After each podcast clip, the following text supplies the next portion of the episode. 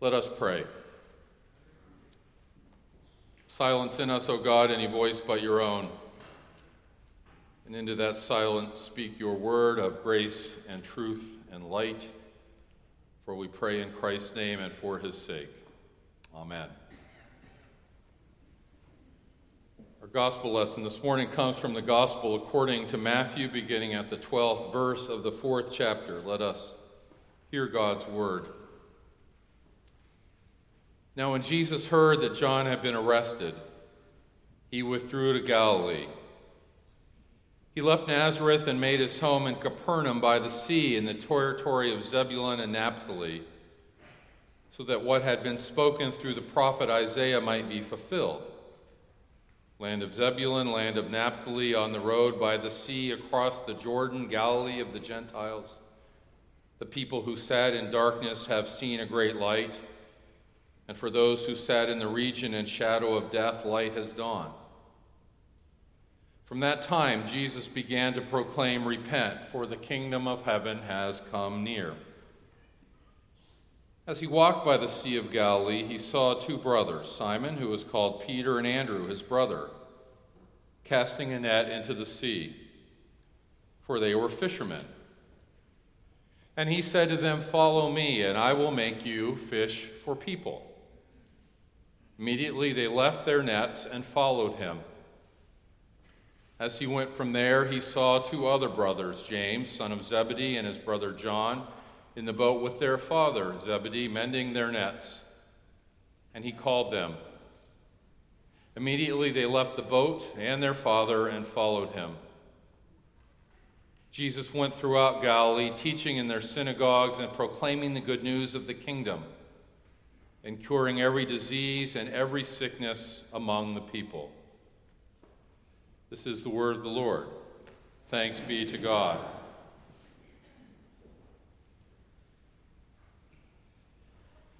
Well, if you have been ordained in the Presbyterian Church as an elder or a deacon or a minister any time since 1967, you are asked to make answer to this ordination question you promise to further the peace, unity, and purity of the church?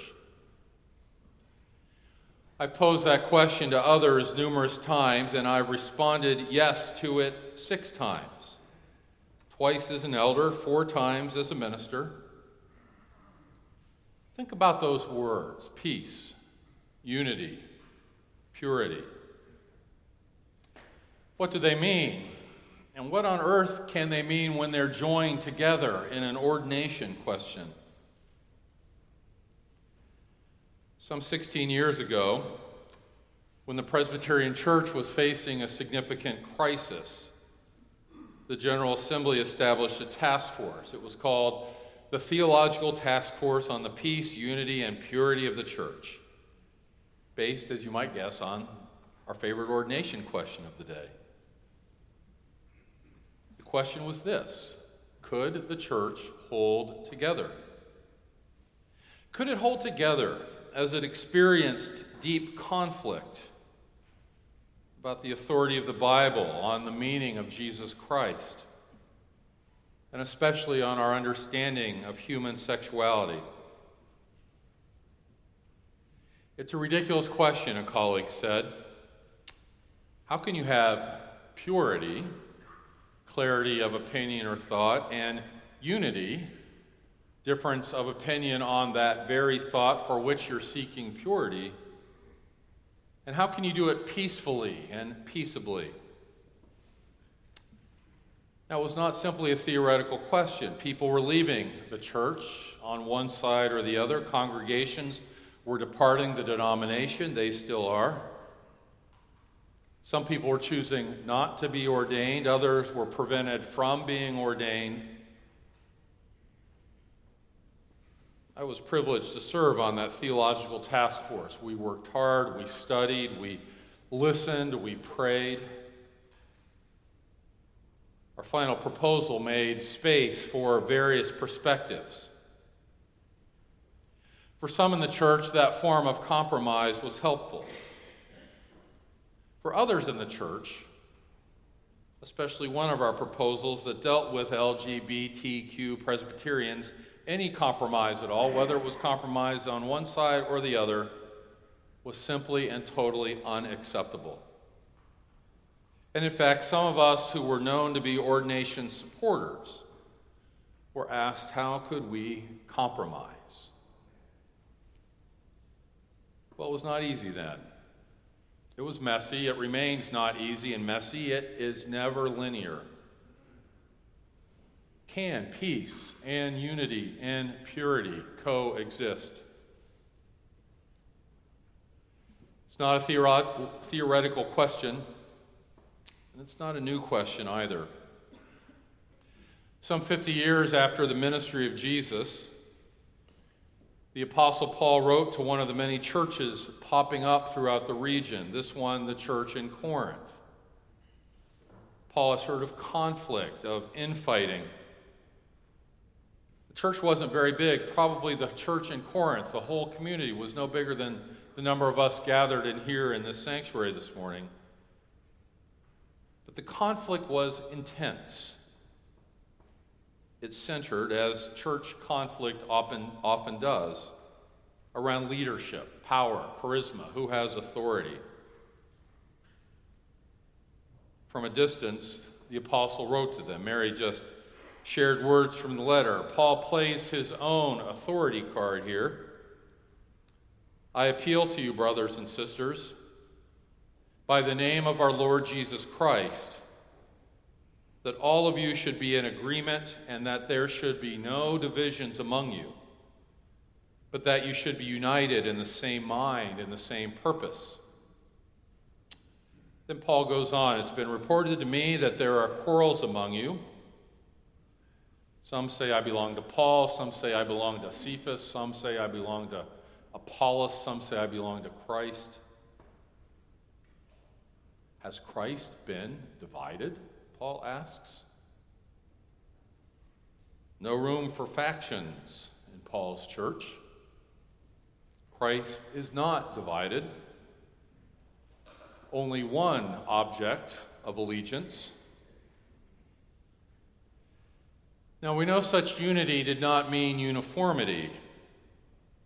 In fact, in other places in the epistles, Paul encourages differences, dietary practices, or or the practice of circumcision.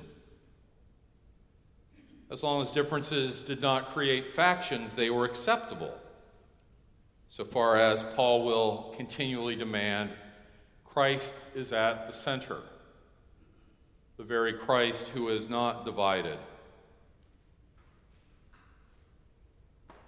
Scott Hoezee writes that unity is found in Christ alone and in the work he accomplished on the cross. Doug Hume writes that the congregation at Corinth was rich in ethnic and social diversity. It was composed of the population of one of the Roman Empire's major transportation, transportation nodes.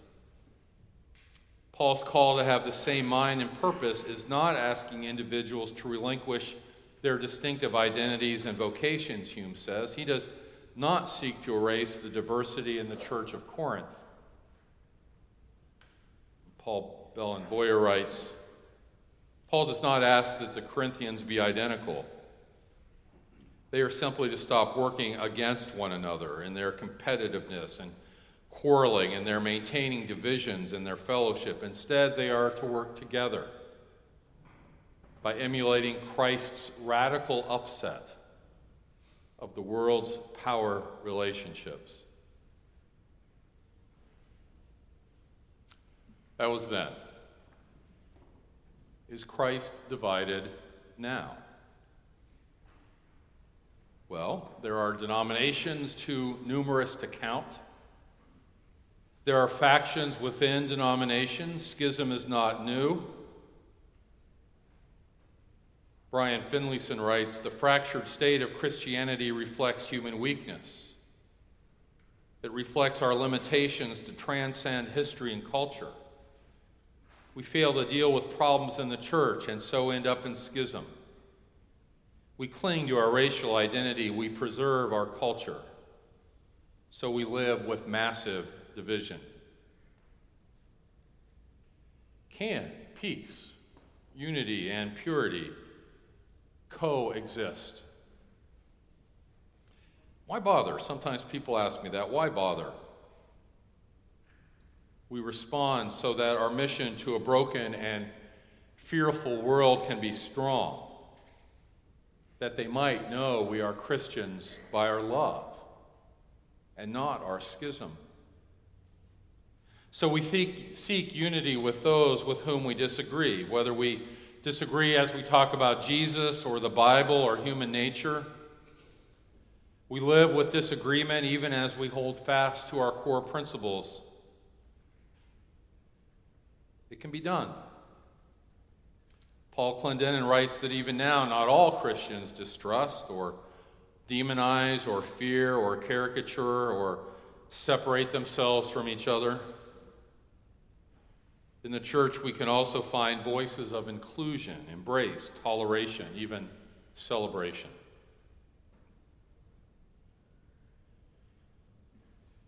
In the early drafts of the Gettysburg Address, the phrase under God was not included.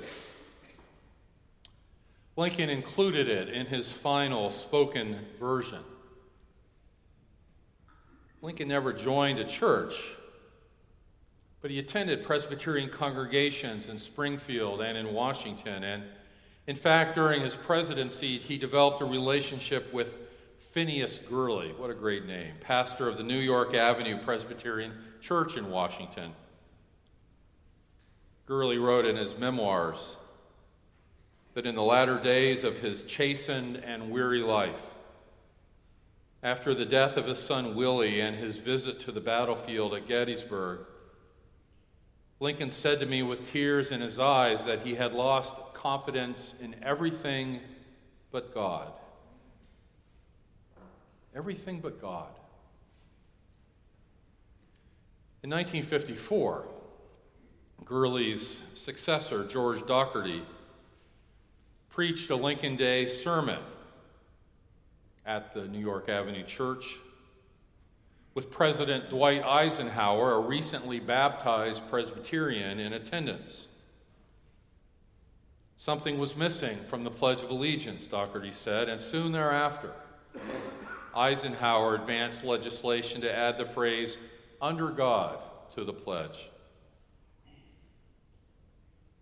Fact, I got a text from several third churchers yesterday. They were sitting in Lincoln's pew at the New York Avenue Church yesterday. Think about those words. They're certainly more familiar to us than any ordination question. One nation, under God, indivisible, with liberty and justice for all. Well, that may not be a very elegant transition from peace, unity, and purity in the church to the Pledge of Allegiance for our nation, but the connection seems real to me and apt and no less challenging and no less important. I'm not sure if you know this, but there was an inauguration on Friday. And there was a march yesterday or rather a series of marches and gatherings.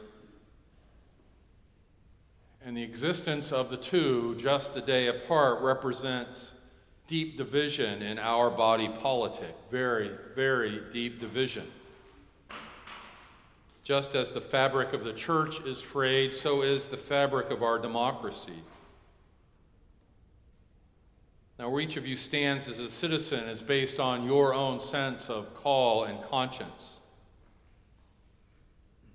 where each of us stands as a people of faith, and all of us together is perhaps one of the reasons we gather here on a Sunday morning. We Presbyterians have unique takes on these things. We insist that God is God of all of life, so that participation in civic life is not just recommended, but essential as we live out our baptism. And we also insist that God alone is Lord of the conscience, so that while it would be inappropriate for me or anyone else to suggest how to vote, It would also be inappropriate for me or anyone else to tell you not to march, not to gather, not to stand up, not to speak out. In whatever form it takes, act on your conscience as a matter of faith. We seek to be, even imperfectly, prophetic, not partisan. And at the same time, we have taken this congregation and our denominational family stands on matters of importance. And never ever do they get a unanimous vote, but always they reflect division, disagreement, sometimes even causing controversy or schism. Slavery was such an occasion. In fact, it caused a schism in our denomination or our stance on the Vietnam War. We have raised our voices or taken action based on conscience and calling, even when that has caused strain within the church that has mirrored the fractious nature of our cultural life. So it's clearer. just like in the beginning of the church's history, as is the life of this nation we have lived with tension. We have been asked to navigate it. Peace, unity, and purity, for example, liberty and justice for all. The existence of all of that tension could easily lead us down two paths. These are paths we absolutely must avoid. The first is to say that tension does not mean that we avoid engagement. To avoid is to abdicate our role, both as citizens and people of faith. So when the parade comes by, we can't put our heads down and stare at the ground. We stand up, we speak out. But the other path we must avoid is the one that vilifies and demonizes the other. It is so easy to do. Our calling is a different one. Perhaps we might even speak with or listen to or understand those who might vote differently or believe differently than we do. What a gift that would be. Because our prophetic activity, the marching, the writing letters, the speaking out, is fueled by love. Radical love that reflects God's radical love for us and for God's world how we educate and how we organize and how we agitate matters, including how we treat those with whom we disagree. Martin Luther King Jr. wrote that the church is not the master or the servant of the state, but rather the conscience of the state. It must be the guide and critic of the state and never its tool I believe that. So that we stand for what we believe equality, justice.